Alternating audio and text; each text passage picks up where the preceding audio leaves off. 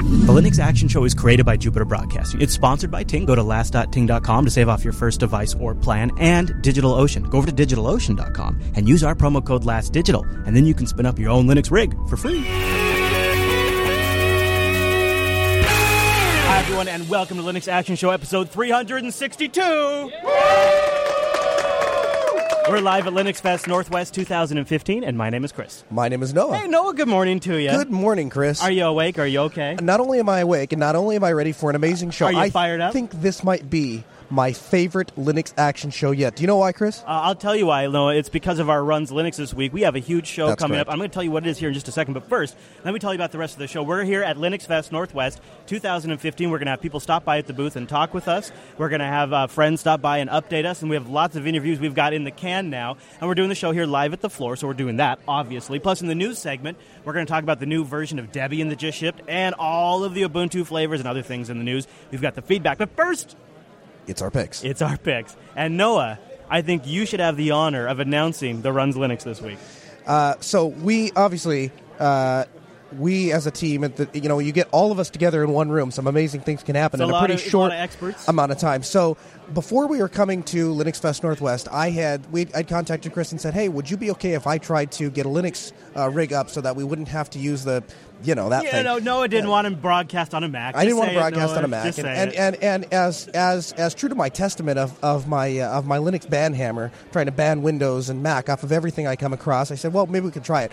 So we tried it uh, about a week before, and I tried a couple pieces of software, and it wasn't quite working right. A little shaky. Um, we tried SnowMix. We talked about that, on the no, show. that did not work. did not work at no, all. SnowMix did not work for So us. I get on the plane, I get out here, and of course we didn't sleep uh, Thursday, Friday, Saturday because we're working on Angela's Mac. Who Mac. needs it? Who needs sleep? Who right? needs sleep? You got We're just plenty of time We to have sleep a when huge you're dead. fest coming up for. What's the big deal? Right. The problem was was then after that, uh, after not sleeping for like four days, I finally get to Sunday. Last is done. I'm like, whew, now I can relax the rest of the week. What's the big deal now? and huh? then Chase had a family emergency. Yeah, and so Chase uh, last year he did a bang up job. He really just nailed the live streaming, the switching, creating lower thirds on the fly as we brought guests in. So we said, Chase, you got to come back here again, but circumstances didn't work out, and he had all the gear. Yeah. So we had a backup piece of machinery, an old Hackintosh, but its time had passed. Either the motherboard or the CPU wouldn't work. We couldn't get it even to post. Right. And we didn't have another piece of machinery. And on top of that, we didn't really have any software put on to the machine. So we, we tossed around a couple different ideas. And eventually, I was in my hotel room. I was up to like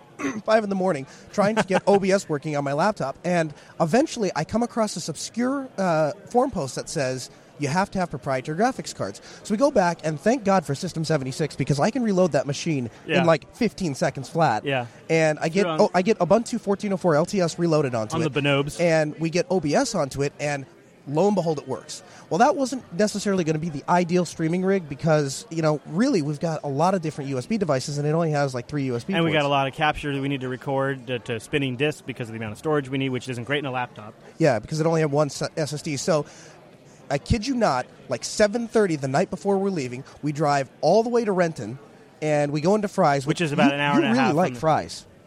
I'll save that story for another time. Okay. I'm going to save that. So- I just I, I had a moment at Fry's again, and I got upset. But it was highly entertaining. It would have made for great show content. Well, it will sometime. I just I have So- to let it pass. Yeah, I'm still yeah, angry. Yeah, okay. I'm Get over your upset. anger. Breathe, Okay. breathe. Feel the anger, Chris.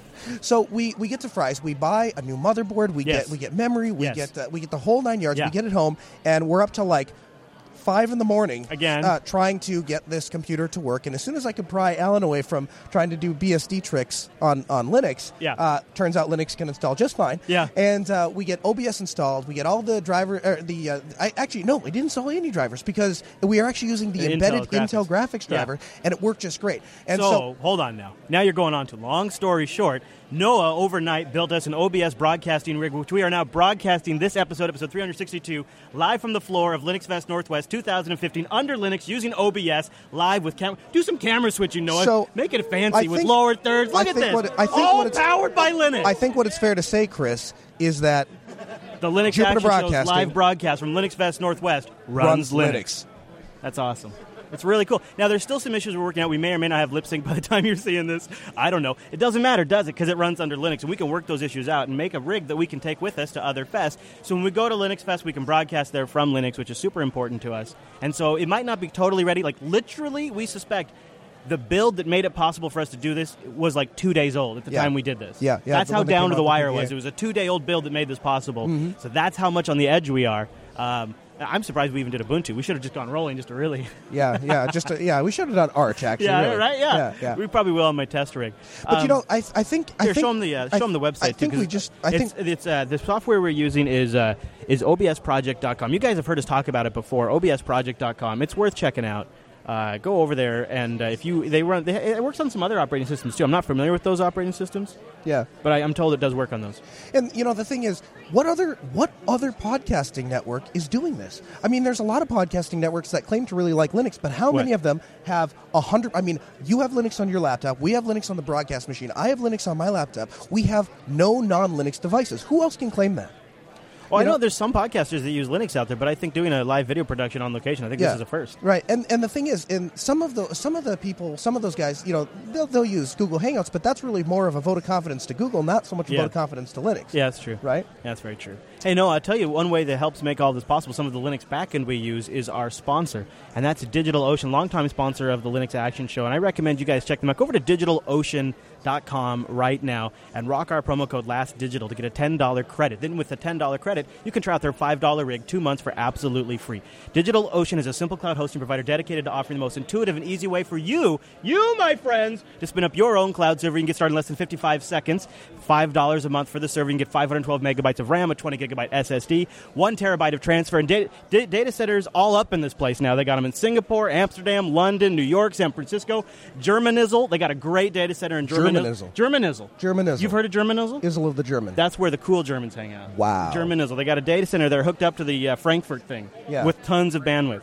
Can I rsync Izzle? Yo, dude. My you can, droplet Izzle Dude, you can in Germanizzle? You can shizzle to your civil. I don't know, man. I'm losing it. That's all I got. But let me tell you what's great. Not not my horrible f- faux wrapping. It's DigitalOcean's interface. They have an intuitive interface which power users can replicate on a much larger scale with DigitalOcean's straightforward API. They just released their new version too, and it's crazy. Like I keep hearing about what things people do, and I'm like, God, I wish I was that smart. And then I remember I'm lazy, and that's okay because tons of other people are smart. That's right. And they've already made great apps for me to take advantage when I'm using DigitalOcean. You can take snapshots, you can destroy your machine, and you feel like a boss too. It feels like a James Bond villain when you click that delete button. yeah, you notice that? yeah, that? yeah, yeah. And then you can and then you can hit scrub data. My data Yeah, is secure. like- I would like it like, erased. Take that, NSA. Yeah, You know, I'm like, yeah, yeah, that's right. I'm a right. baller. Yeah. So th- th- and then they have DNS management, one-click applications. They have a ton of distributions for you to choose from, including FreeBSD if you hate yourself. And they've also got Core. I'm kidding. FreeBSD is great, and they've got Core OS, which is really top-notch. And I really recommend you check that out. This is where I have my own cloud instance, and we're using my own own cloud instance up on DigitalOcean Yeah, to synchronize yeah. all of the media production files. So, like all the lower thirds you're seeing, or any of the art assets that we use during the production of the live stream, we're syncing between my laptop and the OBS broadcast Right. machine using a DigitalOcean droplet powered by OwnCloud for five dollars a month. And when you use our promo code LastDigital, you get that ten dollar credit. You can try that out two months for absolutely free. Do it, people. DigitalOcean.com. Check it out. How, I don't even know how we would have done this. You know, we, we got here, and of course, we didn't have time to do all the little minutia like uh, like lower thirds and stuff. And so we're ready to go on the air, and I'm like, Chris, I need art assets. and That's you're right. like, hey, it's no problem. I'm just going to drop it in your own cloud folder, and, and Boom. I was in the repo, so I just I add own cloud. Yeah, and I- that's a really nice thing when you're working as with when compared you when you got yeah when you're working with Linux on all ends. It's just it's just a quick installation a- away, and you have the own cloud client, and you're up and going, and Yeah. nothing extra need to be done. It's you know, wonderful. and the other thing is too is even with the, the the brief experience we had with Angela's Mac, it was uh, simple things like moving files from one computer to the other was such Yeah. a pain because Yeah. you know Mac doesn't do ext4 and Linux doesn't really do HFS, and so Yeah. there's like this weird thing. And now I take my, my encrypted thumb drive, I Yeah, stick it in this box, Yeah, it just buddy. works. Yeah, buddy. Speaking of something else that we're using here on production, uh, Noah, give them a chat room shot there, would you, buddy? Uh, oh, hold on. Let's hear the announcement. Stop by raffle booth and get your raffle tickets for some awesome prizes. Also, don't forget that we've got T-shirts for sale, so pick up your 20. So they're doing here. They're doing raffles here. Uh, yesterday they uh, they raffled off a lot of really good stuff here at Linux Fest. But one of the things they raffled off. Did you guys see yesterday? They raffled off NT4. Did you see that? They gave away NT4 workstation yesterday in part of the raffle. Yeah, like that's a crazy one. So they're giving away all kinds of weird stuff here. But they are giving away like Chromebooks and and like an Ubuntu phone and things like that. All right. So let's talk about our desktop Epic. So you see the chat room shot here if you're watching the video version of Linux Action Show. This is Noah's go-to I, uh, IRC client. And uh, I, so I really probably shouldn't tell, tell anybody more about it. What's it called, Noah, and why do you love it? IRSSI, and here's why I like it. I spend a disproportionate of my time in the terminal. Yeah, uh. And so it's it's one of those things where if I have the lowest common denominator, it makes it really easy for me to to not have to think about some things. And so I can uh, I can install IRSSI. I run it kind of like you run Quassel, Chris. I have it on my on a, on a dedicated computer. Yeah. And it maintains a persistent connection to. and you do like a server. screen session? I do a screen session, Yeah. and so when I get here, I can SSH from any computer that, Yeah. even if I don't have a UI, Right. I can SSH into my computer. I, I, I pull that screen session down, and then it's there. And then at, so at you my have an always running logs in. yeah, and then the other thing I have that I really like is inside of my house, I have a dedicated box that's running uh, Awesome Window Manager, and I can full screen the my my terminal, and I bring up my screen session. I Yep. have IRSSI. Yep. Now, some people say, "Oh, it's not fully featured," and that's just simply not true, Chris. Because Oh, if we what do look, they know, Noah? if we look here, I can load plugins to give me uh, colorful and nicknames. There's, there's can- themes too. I mean, it's all console based, so it doesn't get too fancy fancy. but Mm-hmm. Right. There's lots of lots of themes you can load. There's lots of plugins to do automated functionality, right? So, Mm-hmm. any you use particularly? Uh, I have the I have the name the Nick the Nick Colors uh, plugin used, and then I use a plugin called Highlight, which gives me two windows essentially. And the first window gives me all of my highlights, so I can Right. uh, you know so if somebody and then the nice thing is is it scrolls up at the top, so kind of like like you have Quassel set Yeah, up to do. So. I can jump, I can maintain a connection to 100 and some rooms and jump to any one of those anytime I mention Yeah. instantaneously. Yeah. Yeah, and it's like you said, if, uh, if you're on the terminal a lot, you could it's handy. Or if you like have a drop down terminal like Uake or Guake Mm-hmm. uh, or um, Tilda, it's a great little uh, IRC client to drop in there. Absolutely. All right, so that's R I S S I, and uh, you can find it over at irssi.org. We'll have a link in the show notes. You probably already know about it, but it was one of those that we've used it here in production today. Right. And it was like a make good. Yeah, Because we yeah, haven't really yeah. picked it before, and it's your favorite I, uh, It is my IRC favorite. client. So, all right, now this is something I came across uh, this week that I thought you guys might find interesting. Are you familiar with the old Red Alert and Command and Conquer? Did you guys ever play Command and Conquer? Yeah, Command and Conquer, right? Yeah, yeah. Did you play it? Or Red Alert or any of those games? Yeah. Yeah, yeah, the Tesla coils are badass. Yeah, so here's the thing. No more, right? It's like they don't make it anymore. But open source is here to save the day. It's a project called OpenRA, and it is a back end uh, engine that makes all of these games sort of possible again. Even ba- uh, browser based games, and there is some demos. Now, they're not perfect, but there is some really good looking demos of some of those classic games that we all loved, sort of brought back to life using this engine. And some people have like uh, bootlegged art assets that they're loading on top of the engine, so it's like the real game. And other people have like really nice mock-up stuff, and so it's called OpenRA. And if you're into this kind of stuff, and you can see they they've redone the UI quite a bit, and all these things to kind of make it look a lot like your old favorite games. And Yeah. it is a bit rough. It is a bit rough, but this kind of stuff, it always makes me so excited. And with a little bit of time, this might be a pretty good replacement. So, anyways, you can find it at openra.net, and of course, we'll have a link in the show notes. I loved this stuff growing up. Like Dune 2000 was another great one. They've, they're making that work again. Uh, they have 53 contributors, 1,000 commits to the project, lots of stuff going, more than 2,000 files, 20, uh, 210,000 lines. Uh, one of their busiest development cycles just happened. They just wrapped up with a brand new release uh, yesterday, I believe. Yes, uh, no, two days ago. Brand new release two days ago. So I wanted to give them a little attention in our uh, open source project spotlight. Open RA. See, these are the kind of games that I can get into. And Yeah, I don't man. do a lot of the, the big Steam stuff, but there are things from my childhood that I'm like, man, I'd love to pick that back Well, up and and play with that a little a, bit. this is a killer game to play with a mumble room. Uh-huh. Oh, So, really? Yeah, yeah, yeah. Oh, yeah, yeah. Oh, So that'd be a good. I know what I'm doing this yeah, week. Yeah, absolutely. I know what I'm doing this week. All right, Noah. Well, let's do the news.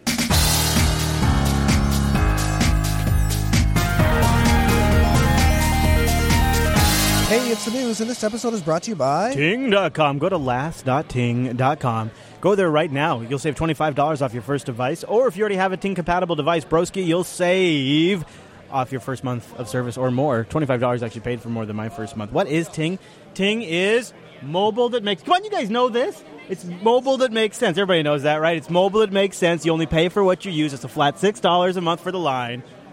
And uh, then it's just your minutes, your messages, and your megabytes after that. Whatever you use, that's all you have to pay with Ting. And the great thing is, Ting also has no hold customer support. They have an incredible online dashboard. And now they also have a wide GSM network and CDMA network. So here at the Fest, I'm on the GSM network, and it is, I'm, I'm full bars. Yeah, yeah. You know, and you were talking earlier today about how this fest has been so much different than, than other fests because you've gotten to the point now where you can get you can communicate with all of your with all of your people Yeah. because all that goes through data and you have amazing data coverage Yeah, yeah. inside of this building. I love it. I love it. It's been it's been super handy. It's been really really great for connectivity when we're coordinating. And uh, the fact they only pay for what I use means this month I'll pay a little more, and most months I save so so much money on overall. It's I've saved over two thousand dollars over the last two years. Go to last.ting.com last.com, last.ting.com. That'll support this show and get you over there. You can also check out their savings calculator. And Noah, it wouldn't be a, uh, a news segment without an app pick from Kyra. She's got well something here. I'm not sure what it's called. Cheeky, I think. I haven't seen this one before. Noah, are you ready for this? I'm ready. Let's check out I'm Kyra's Kyra, app this pick. is the Ting app of the week.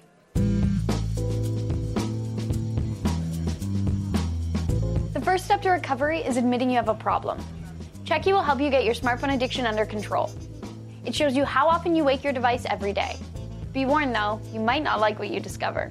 Checky tracks and displays your daily patterns on a single simple page. Below that, you can view how often you looked at your device the previous day, along with a bar graph of the past week. If you want to keep your tech obsession in check, check out Checky. It's available for free on Android and iOS. Links are directly below this video. Thanks for watching and click that subscribe button for more useful apps, unboxings, Ting tips, and more. Thanks, Kyra. Go to last.ting.com to get started. Ting is mobile that makes sense, my mobile service provider, and uh, Noah's mobile service provider. And of course, it should be your mobile service provider too, right, Noah? You know what? The, uh, the I'm just telling them. I'm giving you this is the. I- I, I- am watching you. I know. Are you switching to Ting? hey, wait, hold on. Eyes Is- on you. Is the internet in there?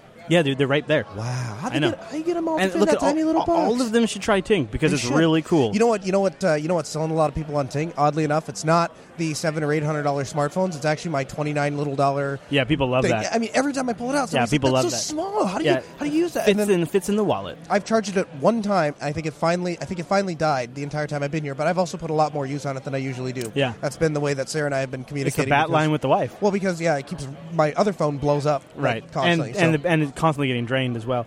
Uh, let's talk about something awesome that just happened. We're going to be chatting with somebody that works for the Debian project in just a little bit. But before we do that, let's celebrate Debian 8.0. Debian Jessie has been released, and uh, it's official after about two years of almost consistent and constant hardcore Debian style development. Hoo-wee! Well, the new version is now out. Of course, it has improved UEFI support. It defaults to systemd for the init system, and as always, everybody, tons and tons of package updates. Uh, so, uh, congratulations to uh, Debian again. Always exciting to see a release from the Debian project. So many things built off Debian that if you don't mention it, um, it's like disrespecting your elders. Yeah, yeah, D- and Debian is one of those. Uh, I I see Debian as one of those crotchety distros where like that. Wow, like the- dude. well, not not in a bad way, but just like the people that want to, they want to install once and they don't want to touch it, and they want to sit at a, at a very stable platform for Sure. a very long time. Sure. And th- honestly, Chris, I fall more into that boat than I do the Arch boat. You know, where because I, you know I, I like things to just. Hmm. So you're saying you you're an old and crotchety? Yeah, yeah, Okay. basically, basically. I'll go with that. I'll go with that. And I think it's a legitimate. I think old crotchety is a, ge- a legitimate use for it too. Yeah, yeah. Uh, so then, if you want something a little fresher, but also maybe a little familiar, Ubuntu 1504 released this week, based off Debian, of course, to see you get the reference there. Uh, so we've got all of our favorite flavors of Ubuntu now available. Uh, Kubuntu 1504 with a video is up. Uh, Ubuntu GNOME Edition 1504 rocking with the latest GNOME 3.14 updates. Yeah, I said GNOME 3.14. Lubuntu 1504 and our buddy Ubuntu Mate 1504. Ubuntu Mate is one of our favorites, and in fact, that's what we're using on our production rig. Not 1504, we're using 1404, but Ubuntu Right. Mate nonetheless. A fantastic release of the Mate desktop environment. Uh, it really, I think, is shining in this one. Uh, The guys have added uh, some really nice uh, compiz effects. They're just a click away. You can do the layout decorator just one click away. In fact, um, so much. I'll link to it. I'll link to it in the show notes as well. So much is going on The WebUpd8 did a big uh, write up on it. And I recommend you guys go over and check out WebUpd8's write up on it too, as well as uh, OMG Ubuntu. But you get you get uh, VLC replacing Totem. You got Tilda for the drop down uh, terminal. You've got the layout generators. It's really good. Uh, they're using Light DM for the GTK greeter, uh, uh, which makes desktop switching a possibility under Ubuntu Mate now. And like I said. Not just compiz, but also support for GNOME client-side decorations in Mate. Right. So Ubuntu Mate 1504, I think, is an exciting release of all of this. You've also got Xubuntu and Kylin uh, released, which also look really great. You know, the thing is, uh, Ubuntu Mate, I can't stop talking enough good things about Ubuntu Mate simply because I use it so much. And it, I, I can honestly say, I don't think anything else even crossed my mind. When I went to load, when we went to load this machine, I just, I knew I wanted the desktop to get Hmm. out of the way and be as low resource as possible, which, because I wanted to save those resources for, you know, all of the camera stuff that we were going to be doing. Yeah. And so, natu- I just keep it lean and mean, right? And so, and the thing is, we're at uh, we're at thirty six percent uh, CPU utilization, and that's with one, two, three, uh, four four cam four four capture devices. Yeah, yeah. You know, and plus but, and plus the audio. Yeah. Uh, plus, I'm doing a transfer right now, Yeah. and I've got all of those and and 36.6. I mean, that's Yeah, that's impressive. Yeah, I agree with you. I agree with you very much. I think it's a. I think it's a. It's been a perfect release. The uh, Mm-hmm. LTS is the perfect balance, and uh, yeah, yeah. Hey, Matt, do you want to join us before we wrap up the news segment? Let's have Matt come over and join us real quick. We'll Yeah, have that'd be outstanding. we'll have Matt jump in and get his. You know, Matt's been coming here for years, so I'm sure he's got some impressions of uh, Linux Fest Northwest. So Matt, grab that headset right there, so that way you can hear us because you know it gets a little loud up in this business. So Matt, you've been coming. You're like a, I, I mean, I'm not going to say an old salt, but you're kind of a Linux He's- Fest old he, is salt. a, he is a Linux. He is a seasoned Linux Fest Yeah. enthusiast. Yeah. Yes, that is correct. So, what do you think of uh, what do you think of uh, Linux Fest Northwest so far this year? Has this been This uh, year has been definitely, I would say it's comparable with last year. Um, definitely busier than the year before. Mm-hmm. And then looking historically back at actually where everything has gone, it's uh, it's amazing because I remember back when you really didn't have this kind of you know volume. Yeah, for sure. was a right, totally different world. It was a couple hundred people, um, and then a few was. hundred people, and, and now it's thousands, maybe two Oh yeah, thousand. I don't would know. say fifteen hundred plus. Yeah. Yeah. yeah. Give or take. The- Yeah. The, estimate, I think, they were it was 1,400 last year. I think was the estimate, right? I believe so. And I, this is bigger. Oh yeah, no, Yeah. easily. And I even for Sunday, this is busier on a Sunday. Historically, Sundays are a slower yeah, day. they're the slower day. Yeah, and um, What's you your know, take on the pulse of the community? Do you, see, do you see any changes overall? You think it's? Uh, I mean, what do you think? Like any evolutions in uh, the, the user base and things like that? Microsoft is becoming much uh, slyer in their uh, getting, getting you to uh, Yeah. participate, being they are a sponsor this year. Yeah, that that is a big thing. In fact, I think we're going to talk. I think we're going to spend a little time talking to them because cool. uh, it seems like they are like the biggest presence here. Yeah, I think that I think change in management. There, there's definitely been a shift in the uh, way that they're perceiving things and the way they're being interacted with. So that's really cool because I know in previous years it was kind of a cold shoulder for them. Yeah. This year the Yeah. reception's been much warmer, so that's yeah. cool. Yeah, I think the cotton candy helped with that. The cotton candy, and also if you wanted to go to the after party, you're talking with them. yeah. So, You had to go to their yeah. You had to go to their booth to go to the after party. Which you know what? I, I as a marketing guy, I give them props for that. I really do. It's like, hey, you know what? That was pretty smart, huh? Yeah, Very that was a good move. Very It's- smart. It's very clever. Yeah, it is. Yeah, you know. Well, uh, Matt, I uh, so two days worth of it, and uh, every year I think I think I'd say it again. I- I'd come again. I would do it again. Oh yeah, I've been you know I've been coming off and on for years, and um, every year it never ceases to disappoint. No- Yeah, no yeah. matter what. Yeah, I'm still not getting into the sessions, but other than that, I'm pretty happy. Kevin. No, uh, the sessions is one of those things to where you're either really on track with what you want to listen to, or Mm-hmm. maybe you're not the right uh, candidate to watch. You know, it just depends. Well, that, that's part of it, and I think the other thing is too is it, it kind of sort of goes against what you and I are trying to accomplish here, right? The Yeah. whole idea of coming to this is to get out, shake hands, meet people, Yeah, talk to people. yeah. You don't do that in sessions, yeah. really. And you know the other thing is too is, and they're not even a sponsor of the Right, show. Is, right. is I have Linux Academy for that now. When I used to go to get a lot of my information, I'm Yeah, now doing a lot of that from Linux Academy. Yeah, yeah. That is true. I mean, there's certainly a benefit from Meet Space. Like I was thinking about Blender. They're doing a Blender presentation here. You know, Yeah. catching something like that might make sense, but it, especially if you have like direct questions and you really want to make that individual Right. contact. Right. But I think it works in That is nice. conjunction with uh, Linux, Linux Academy, and that Yeah. you're able to kind of uh, plug in in both methods, uh, both long term and immediate. Sure. Well, Matt, I hope you have a great rest of the show, and we'll be kicking around for a little while still. We have a little bit more show left, so thank you, sir, for stopping by and chatting with us. All right, so uh, that'll be it for the uh, news segment of Linux Action Show. We're going to collect any more news that drops in between now and when this show came out, and we'll cover that in the catch-up segment on Linux Unplugged on Tuesday. But Matt just hinted uh, the Microsoft booth is undeniably the largest presence here, and I normally wouldn't say it, but I think it's time the Linux Action Show sits down and talks with Microsoft.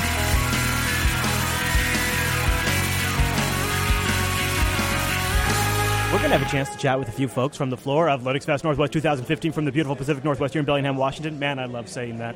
But first, I've got to take a talk about our segment sponsor, System 76, and we have something kind of cool to share with you guys today. System 76 hooked us up with one of their Meerkat desktop computers. The whole computer fits in this box, Yeah. and it has a really cool custom art. Works and uh, and the and the Meerkat is powering the display that you can't quite see behind us. It's just Right. out of the camera shot.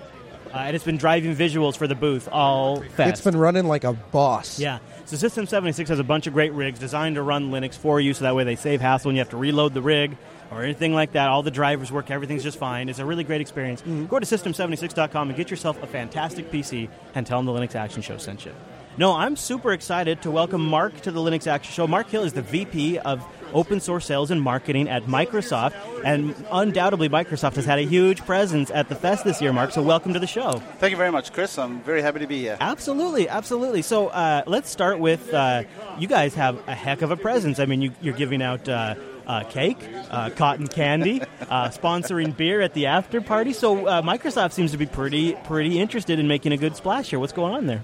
Yeah, well, uh, you know, it's a new world. It's a new seems world. so. It seems so, like uh, maybe it really truly is. It's a new world, and I, am very uh, pleased to be the first guy at Microsoft to ever have the title yeah, of is, open source sales and marketing. That is pretty impressive, yeah, it? we're actually building a, uh, a, a, very large business around open source at Microsoft. We're investing heavily uh, into uh, open source technologies to run on our cloud, on our Azure cloud. Mm-hmm. And uh, you know, our mission at Microsoft is to go and help customers uh, uh, build their cloud environments and. Uh, and so, uh, when you look at what customers have today, there's a you know, they've got a mixture, a whole environment of everything that yeah. they've acquired over the last 20 years. And so, if we want to be a true cloud provider, we've got to provide first class services across every technology, including Linux and open source solutions. And so, that's what we're investing in. And how much, uh, how much of a culture adjustment is it? So, when I think of, you know, when I think of it, it seems like on the face of it, it's pretty much a, it's, it is, it's enabling Azure to answer a custom need.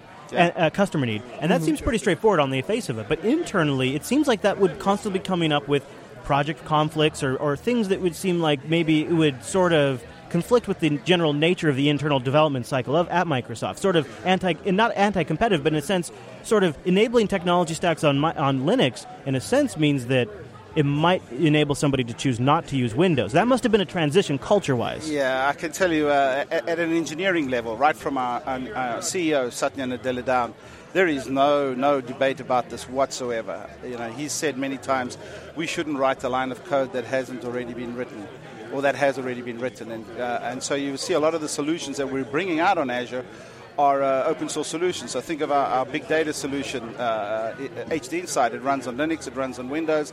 It's just purely Hadoop that we've taken and making as a, hmm. as a service. And so we keep doing that. From an engineering point of view, it's very, very clear. So now, to be clear, it's going to take a while for all of the folks in sales and marketing at Microsoft who've been selling sure, Microsoft yeah, solutions yeah. to change, and that's Just, what my job is: is to go and change if, that. If I may ask, what did you do before? Um, before you know, before yeah. you, you before you went to okay before I took this role. Yeah. So I, am a long term. I've been at Microsoft 23 years, and so I, have run geographies. I ran the Africa business for Microsoft. I've worked in the security group. I've run part of the enterprise business. I've been all over the company, mainly in a sales and marketing capacity. Uh, uh-huh. And uh, I, the reason I, t- I was asked to take this role is because I'm kind of a, a change agent in Microsoft. I do a lot of uh, kicking butt, making people change, getting people to see the light. And so uh, my job is to, to, to get our company, our sales and marketing folks, to understand what we do, how this adds value to our platform, and how to talk to customers about it. What drives you to Linux? What like what is it? What is it that, that kind of lights the fire that you say? You said you were you were really pleased to be the first person to have that title. Why is it that that open source and, and Linux, I, I suppose, particular, we're at a Linux yep, Fest, yep. is is so important to you? Well, it's all about customers. You know, I'm a customer guy. We mm-hmm. go to customers and we want to go and satisfy their needs.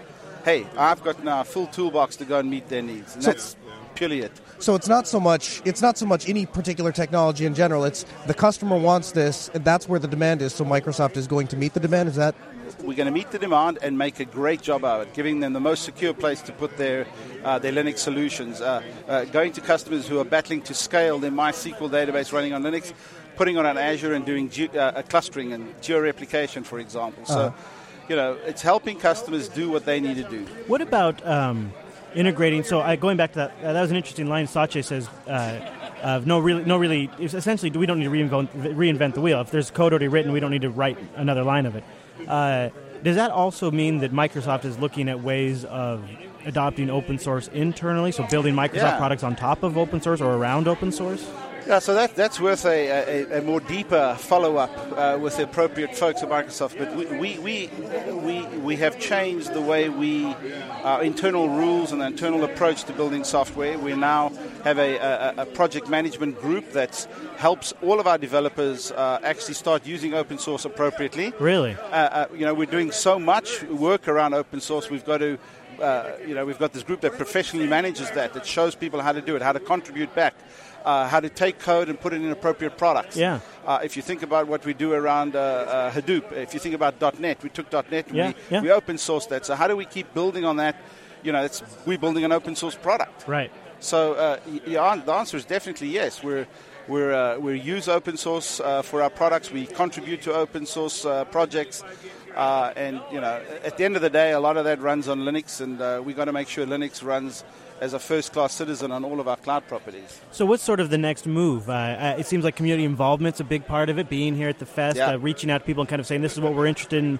This is what we do now." So, it seems like messaging is a big is the current Yep. phase. Is there sort of a next like thing on the horizon to sort Yeah, of well, moving forward? we- We're putting, uh, you know, the way we run our business around the world is we have these uh, these business group leads that run the various product uh, segments that we, the various products that we make at Microsoft. We're putting in open source leads in every subsidiary. And I- I'm hiring them around the world, and their job is to is to uh, we've got a, a, a set of products we sell. We've got a set of uh, solutions that we go and offer customers. So, what does and- that mean? What does that mean exactly? So, in major major areas of the company will have an open source advocate. Yeah, so every subsidiary, every every country in the world has a Microsoft subsidiary that Will be the engages the, with the chief customers. open source. And there we have an open source lead who's the who's in charge of the open source business. Okay. And they talk to all the sales people and the technical people and Yeah. the services people in country, train them uh, about our open source offerings, and Sure. then help them go to customers and talk to customers about it. Fascinating. That is really encouraging. Then, so it's, it really is truly a company worldwide effort. Oh, absolutely. Because it seems like a huge ship to turn for a worldwide company So if like you that. think of our, our Azure cloud business, it's a massive business, Hmm. billions of dollars. Uh, 22% of that today runs on a uh, 22% of all the cycles that take that uh, run on Azure every day uh, comes from a Linux operating system already. do you see that growing? Oh yes, oh yes. There's a huge demand out there, and you know it's it's demand. Customers say, "Hey, I got I got this landscape, I got all this uh, this infrastructure. Right. I want to move to the cloud, whether it's Windows or Linux." You know, to answer your earlier question, this is not about trying to convince someone to go uh, to use a Linux server or use a, a Windows server. That's already been chosen by customers. It's about now helping them Right. deploy that effectively. Right. A- And quite frankly, in the year I've been in this role, I've never been in a situation ever where it's been a, a conflict with a Microsoft product or an open source solution. It's just the, the customers we engage with have already chosen that. It's about how to get it done now. Yeah.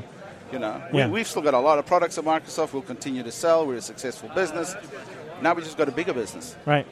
That's fascinating too, because uh, as uh, as Azure takes off, Microsoft's really in a good position to sort of bridge the old Windows uh, uh, on-premise uh, uh, uh, sort of home turf advantage and the cloud advantage. Yep. And a lot of those people that were looking at sort of going off-premises to the cloud were probably considering a transition to Linux at that time potentially. And so Azure is there to sort of fill that Yep. need. and we provide this hybrid cloud approach where you can put your your solutions, some of it in the cloud, some of it on premise. And with our new management solutions we got now, whether it's Linux or Windows, you can manage that hybrid uh, uh, movement between the cloud and also to AWS and Google. And, and what about solutions. multiple, like managing multiple distributions, like Red Hat Oh, and yeah, Ubuntu? absolutely. Yeah. So uh, uh, it's our mission to be able to make every Linux distribution uh, uh, a first-class citizen on a Microsoft cloud, and we invest heavily, heavily in that. Do you release which distributions are the most popular on Azure? Uh, we don't do that, but you know, uh, it's. Uh, I'll tell you now. Uh, uh, kind of mimicking the market. Yeah. You know, Azure mimics the market, so whatever Right. is out there. So you find Ubuntu is the, by volume, is the most popular. I would Sure. say. Okay. Uh, you know, but there's certainly uh, when you have. And is that in the millions of instances? Yeah, yeah. There's certainly millions. Yeah, yeah, I would think so. That was a shame. Yeah, yeah, Yeah, there's a lot. Many millions, many millions, many millions. Okay. There's a lot. many millions. All right. yeah, there's a lot. Uh, so, um, you know, uh, it's a, uh, you know, when you look at uh, uh, cloud infrastructure like Azure, it's just humongous. Yeah, it's just it sounds like it boggles the mind. Yeah, and the whole point is to be able to uh, bring out the management uh, Yeah, suite so and that make you it can manageable, manage right? it on yeah, Yeah. whether it's uh, whatever distribution of Linux or Windows, manage it on And premise you? and, And it's cloud. all web based, so you can manage it from a Linux Oh, machine yeah, too. Absolutely, yeah, cool. absolutely. So, uh, and uh, and then also, but just to be clear, also making sure that you can move these instances to AWS or Google if you want to.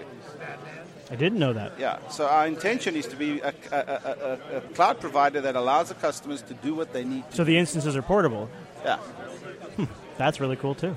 Well, So- Mark, if uh, people are watching and they want to know more about this, where would, where would you recommend they check out? So I suggest uh, you can go to microsoft.com slash openness. Uh, uh, and there's our site there. There you can uh, get hold of us at uh, Open at Microsoft on Twitter. Uh, you know, and uh, just simply go to the site. You can ask us questions, and we can, uh, or go if you're uh, around the world listening to this. Every Microsoft subsidiary has now got an open source lead. Just contact them; they'll point you to them. That's some great news. And uh, we'll take you to one of our seminars. We'll bring you in. We'll chat with you. Great. Uh, yeah. well, thank you very much, Well, Mark. thank you so much for giving us the opportunity. Yeah. to We talk really to your appreciate listeners. it. Yeah, keep up the great work. It's fun. Thank you. Good seeing you. Sure. They had uh, they had cotton candy at their booth, which yeah, was a hit. Yeah, it was. They went all out. I mean, and, and you know, it's what it, it's it's it's funny because if I was Microsoft, I'd be a little afraid to show up to Linux Fest Yeah. Well, each year they kind of step it up a bit more. And before Uh-huh. you got OpenRA working, nice. Yeah. Oh, okay. All right. All right. So uh, here we go. Uh, if you mind putting the headset on, that way you can hear us okay, and we'll be able to hear you. Uh, so we have our next guest, and uh, now uh, are you you're not are you actually with Microsoft or are you with the Debian project? I do both. You do both. So you work at Microsoft. Is that a recent uh, development? No, I've been with Microsoft since uh, 2010.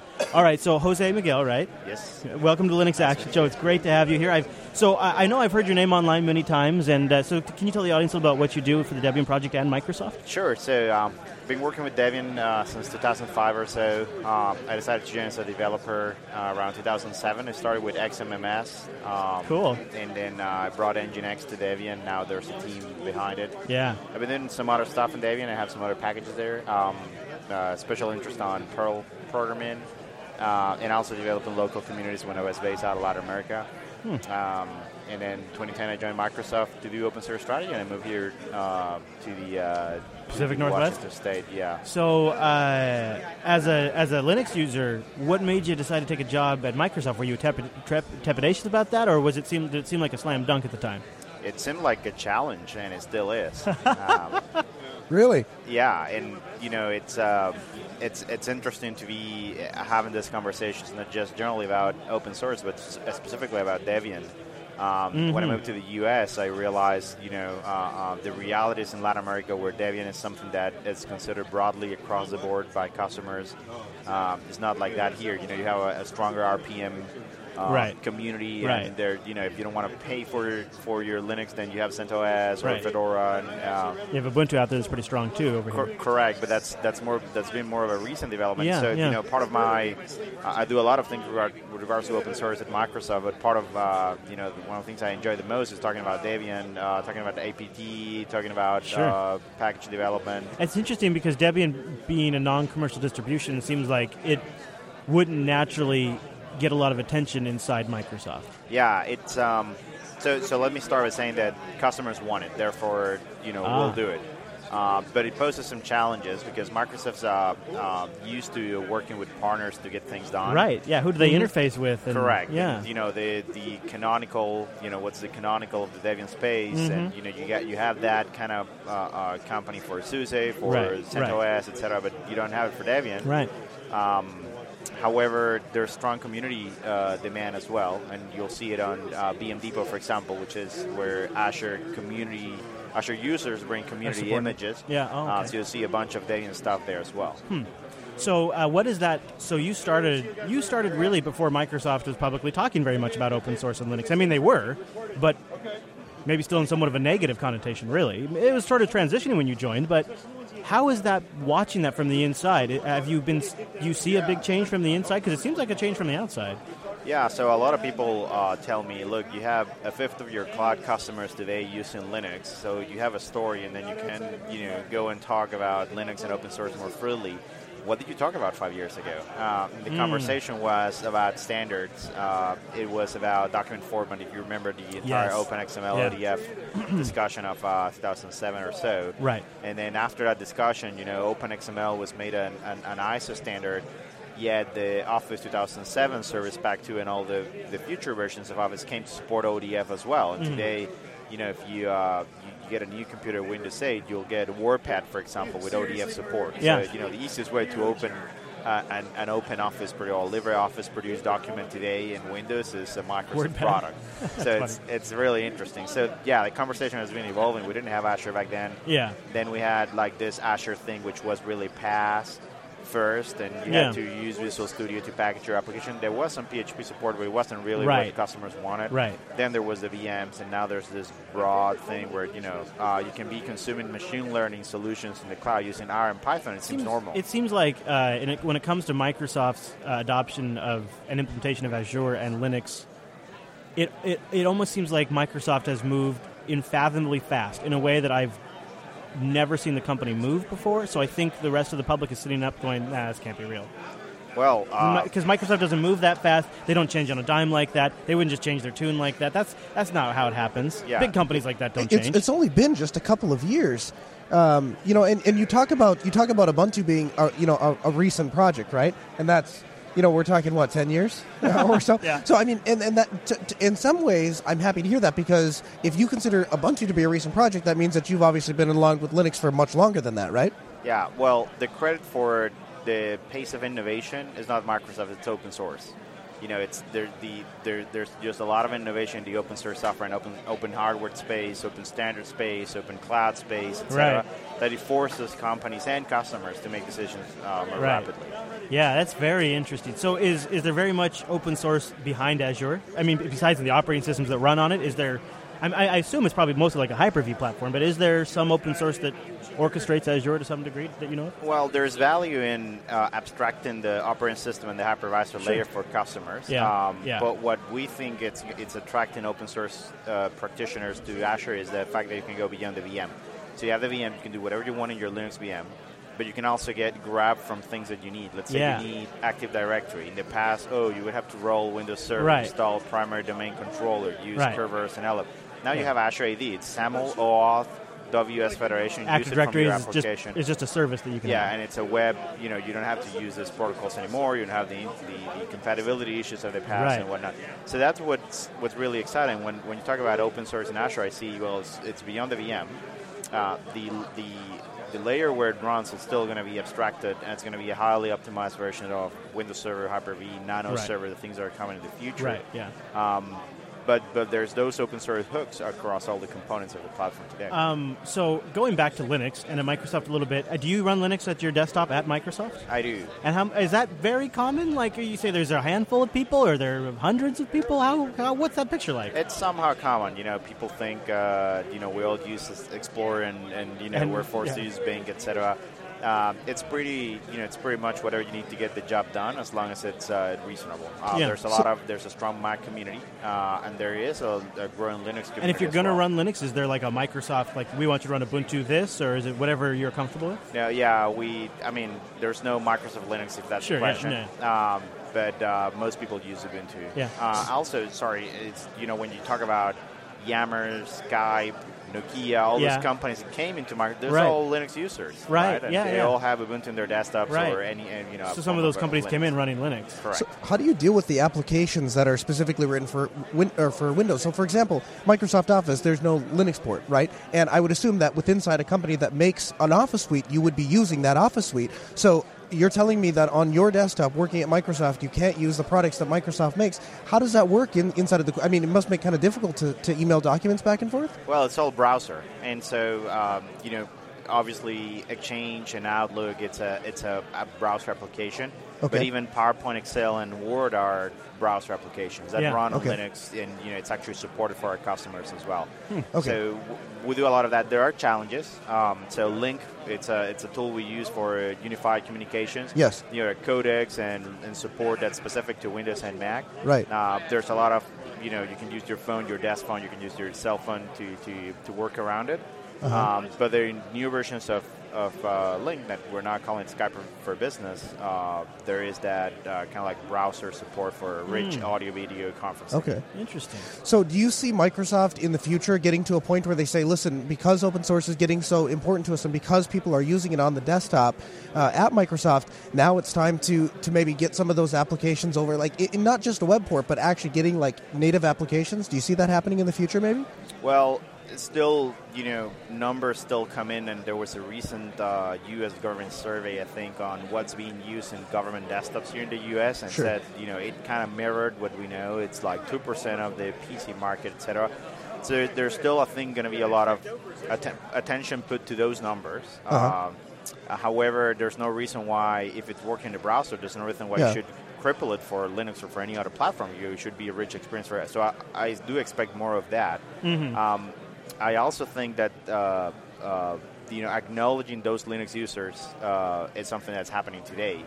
Um, and you'll see it, you know, you're seeing More it in more. the phone, for example, right? Like, you know, Office for Android and that type of things. Yeah. There are some building basic basic blocks that need to be in place. .NET needs to be able to run on Linux, and we need to have a compiler with a decent uh, framework and all Mm. Yeah. that, that stuff. So that stuff's happening now, really.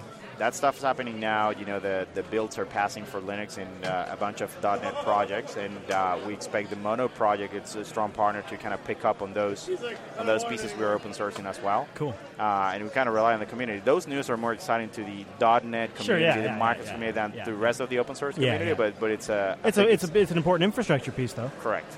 Well, is there anything else you want to touch on?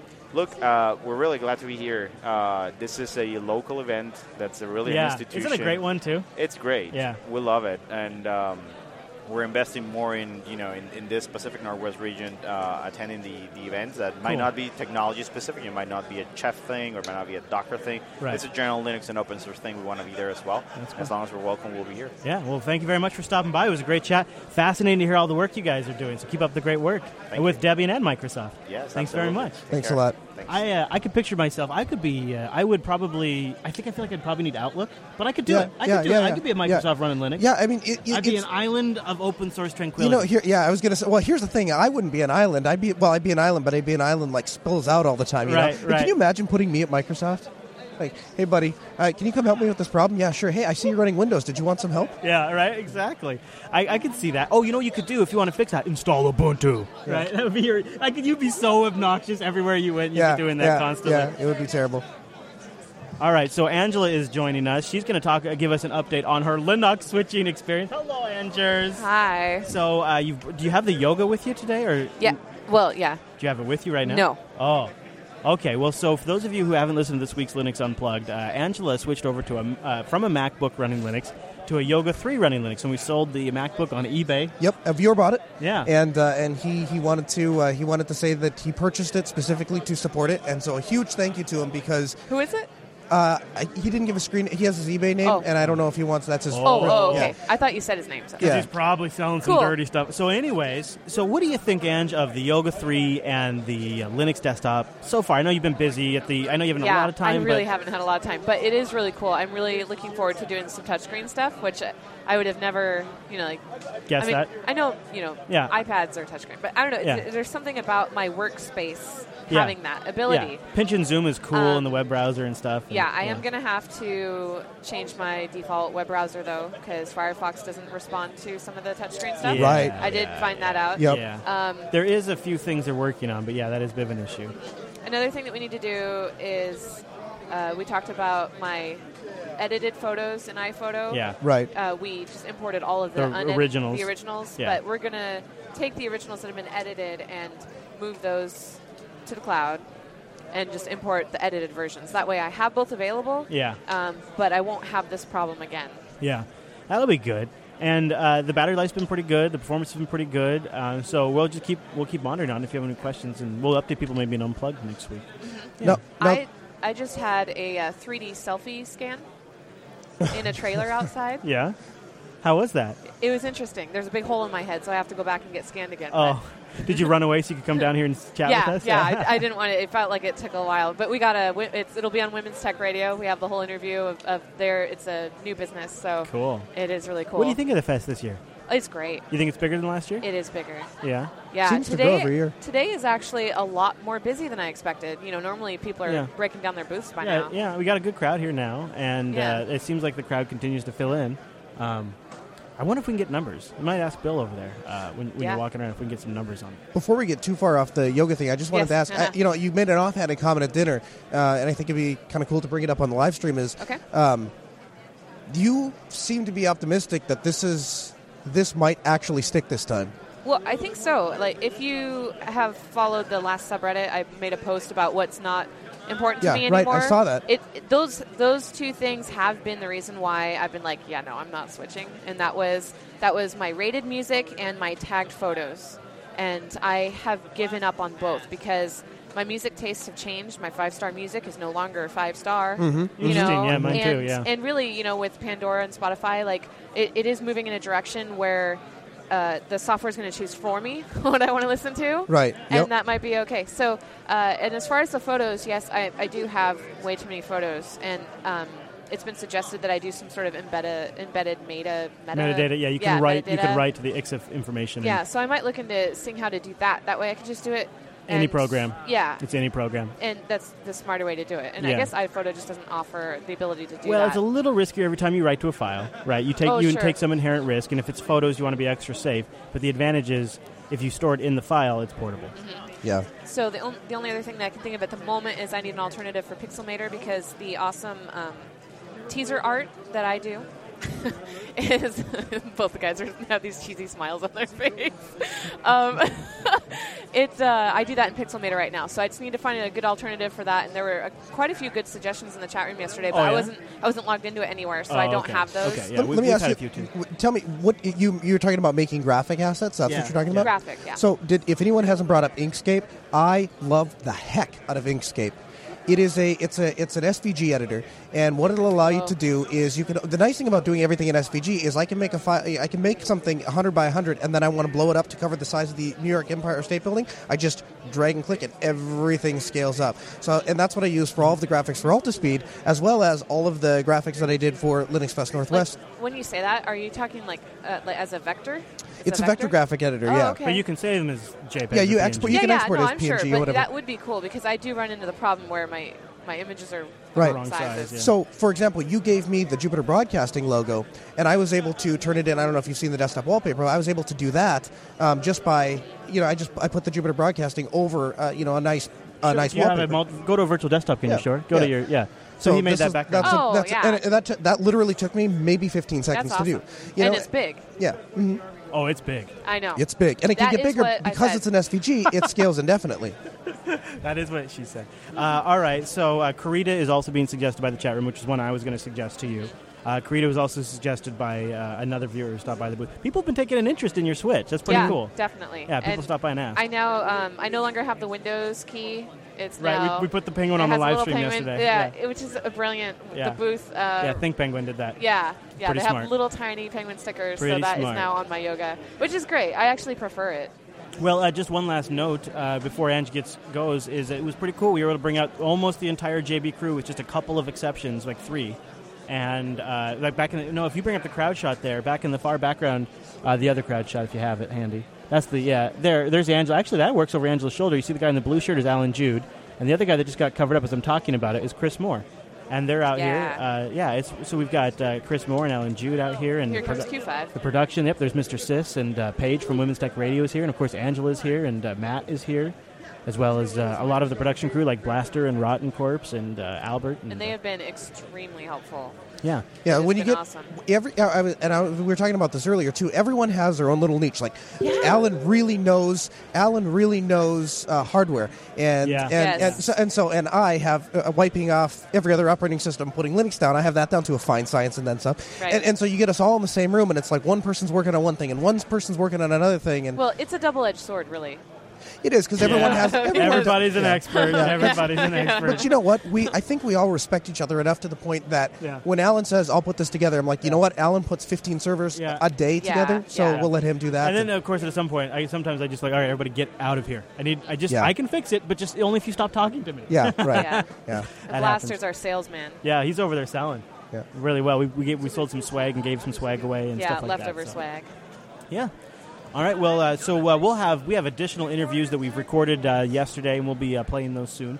But uh, that's what we're going to do live here at the show floor, and we'll bring over some other people maybe later and uh, play those on Unplugged, and, and throughout the other week we'll we'll uh, get those interviews featured. So we had some great chats. Yeah. Yeah. Some really good. We had some great people, and this time uh, I actually got to get up and walk around a little bit and talk to people, which was really nice. I didn't get to go in any sessions, but I heard that some of the sessions were so crowded they had yeah, to turn they, some people. they on. were. They, they put people up at the door and said we can't uh, we can't let anyone else in, and that that's a good sign. It means Linux in general Yeah. is growing. Yep. So Yep. that's gonna that's gonna work out really so well. uh, I'm sure we'll give you more uh, info in uh, Tuesday's Linux Unplugged and things like that. So stay tuned for further coverage. But uh, that for right now is the Linux Action Show's look right from the floor of the beautiful Linux Fest Northwest in Bellingham, Washington, Pacific Northwest, Bellingham Technical College, 2015.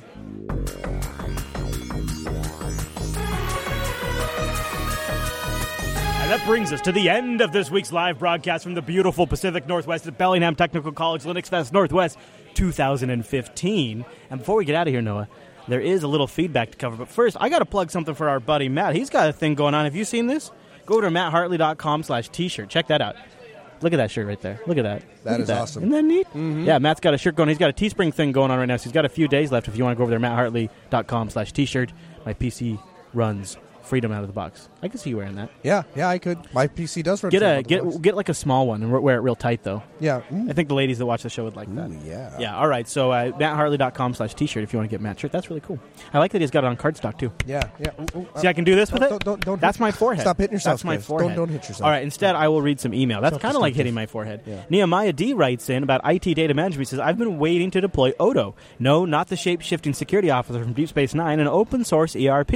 It does CRM and CMS. It does a lot of things, and it has." An API. It's perfect for the IT data management issue and is probably just enough for managing their customers' IT infrastructure. So he's recommending Odoo. And to a previous email we've gotten into the show before, if you're looking for a CMS and a CRM customer relations management and CMS customer management system. Gosh, I'm getting out of IT for so long, I'm forgetting. Uh, and then uh, API, which stands for apples, peaches, and indigo. no, no, no, no, just kidding. Actually, thank you, Nehemiah, Nehemiah for writing that in. That's really great. And uh, I, uh, I would check it out if I were going to. Odo, O D D or O D O O. Sorry, O D D O. All right, Noah, you would you like to take Stu B's email about switching to Linux? Sure. Mr. Stu B writes in. Stu B writes in, and he says, uh, "I have recently been viewing your Linux Action Show. Thank you, Stu. I'm a retired host, a a, a, L, a Linux SIG." At our local Tampa Bay Computing Society. In the past year, we have successfully switched several Windows XP users to LXDE and Linux Mint. Thank you. uh, using their old hardware. We have some members who have running Linux on previously taxed Windows hardware, uh, and one lone wolf, a high-end Mac user. We recently looked over Chromebooks and decided that most of our users could use these Linux-powered devices and never experience virus or a backup problems. The exact same reason That's I switched awesome. people, actually. I just located on Ubuntu clone uh, called Chromium Cro, Chromiexum, Chromiexum? Okay. which uh, really looks like Chrome. I'm going to spell it. It's C H R O M I X I U M. that's what we should do every time we don't know how to pronounce something. That's what I was thinking. uh, which really looks like Chrome, but also can use local applications. I thought you might want to look and Yeah. comment. Good This luck is- with switching the wife to Mac. Uh, from Mac to Linux, so far I have not succeeded with my son, but I'm interested in your photo editor of choice. Yeah. Most of my ex Windows people come from Picasa. Well, we just talked about that a little bit uh, with Yep. Angela. So, uh, Chromium. I've actually, it's funny that we got this email in Uh-huh. uh, because this is sort of perfect timing. We got, uh, I had a, I had a conversation with uh, somebody at the stop by the booth and said, "Have you seen this? It looks like a cross between Chrome OS." And a customized Linux desktop. Yeah. And I'm looking at the screenshots right here, Noah. And if you showed this to me and told me that was Chrome OS, I would absolutely believe it. There's no, Right. there's nothing that I mean. I'm not a Chrome OS expert, You're right. So nothing out there jumps out at me as wrong. The, the thing, what I would rather, see, I mean, and this is really cool. What I really want to see though is I want somebody to come up with a way that I can uh, that I can install other desktops on, Chrome OS. rather than yeah. install. It's Chrome called OS use Ubuntu. Yeah, right. Yeah, yeah you know, basically. Uh, that's what I- basically, yeah. yeah. So I, I don't know. Well, uh, Stu B, thanks for sending that in to us. That's Chromiexum, Chrom- Chromixum, Chromixium, From Chromixium. From Yeah, That I sounds like right. Yeah. That's it's probably wrong. Probably, probably. So look, uh, the Linux Action Show just got done uh, streaming for like two days at uh, Linux Fest Northwest. If you didn't see any of that, we'll have additional coverage. But the place to be was jblive.tv and uh, jupiterbroadcasting.com slash calendar. We do other live events. We'll probably uh, pre-record next Sunday's Linux Action Show, so we probably will not be live at our regular time next Sunday. So that way we can uh, recoup and rebuild. We will build. We will build ourselves stronger, better, and faster. Is that true, Noah? That is Okay, good, And with 110 percent more Linux, Well, I don't know how that's even technically possible, but uh, or mathematically possible. yes, that's what I mean. Uh, and so, uh, if we're not available, if we're not live on Sunday, we'll still have our regular episode released Sunday. Just go to jupiterbroadcasting.com to find that. Also, linuxactionshow.reddit.com. That's the place to make this show even better. Submit stories, app picks, community discussions, even just your votes and your comments help us put together a better show. and uh, it's sort of an open source show in that regard. LinuxActionShow.reddit.com. Go over there and help make it better. We really appreciate it. You can also email the show. Go to jupiterbroadcasting.com slash contact and choose Linux Action Show from the drop down or email us directly, linuxactionshow at jupiterbroadcasting.com. Noah, is there anything else I'm forgetting? That's it. All right. You can also check out Noah at altispeed.com, and you can follow him on Twitter. He's Colonel Linux, and I am Chris LAS on Twitter, which is a good spot, like when we're doing live stuff. Yeah, I'm, try- like that. I'm trying to. I'm trying to to uh, Tweet more? Well, trying to get into the Twitter sphere Yeah. myself. Yes. Yeah, Yes. because you were all you uh, with your Google Glass, you were all sold on uh, G Plus. Right. Right. I don't even think Google's sold on G Plus Right. anymore. Yeah. No. And so, I, What- so I'm trying to build my Twitter sphere. I had uh, while we, while you were reading that last email, we had one last person stop by. I noticed. And he, I thought you might have noticed that. Yeah, uh, the the assimilation project, resistance is futile. IT discovery and monitoring.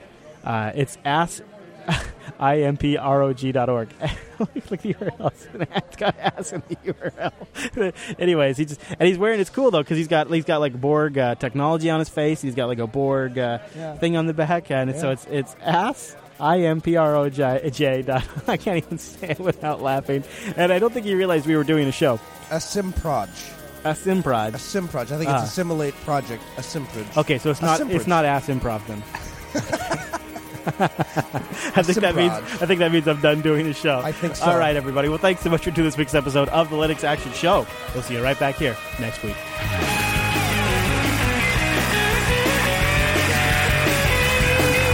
All right, are you ready? I'm ready. Are you good? Okay. All right. Thanks. All right. Okay. Good. Are you guys good, or do you need to get up and walk around again? You're all right. You're good. You're good. All right. When a man has a Coca Cola. moved it. You- Hello, hello, hello, hello, hello, hello, hello, hello, hello, hello, hello. Check one, two, check one, two. Last.ting.com. Go to last.ting.com. Go to last.ting.com. Everybody in the chat room, go to last.ting.com. Let's see if we can bring down the site. Go to last.ting.com on your phone. Hey, everybody, go to last.ting.com. Let's see if we can tr- crash the site. Last.ting.com. All right. Last.ting. What? All right. So I'm now. sorry, I got a little. I like to make my microphone smell like me, so that way I know it's mine. yeah. And it also That one's mine. other Can I- can users. I- oh, I don't want to smell yours. Just fresh. But I could smell when we get them back in the studio. I can smell. 'em. Oh, that is mine, isn't it? That's my mic, isn't it? That's your mic. Yeah. Wow. Don't make it stink. Well, I, it's sm- uh, I smell my mic constantly. 'Cause I sure as hell don't. I tell you what. Tell you what. I tell you what.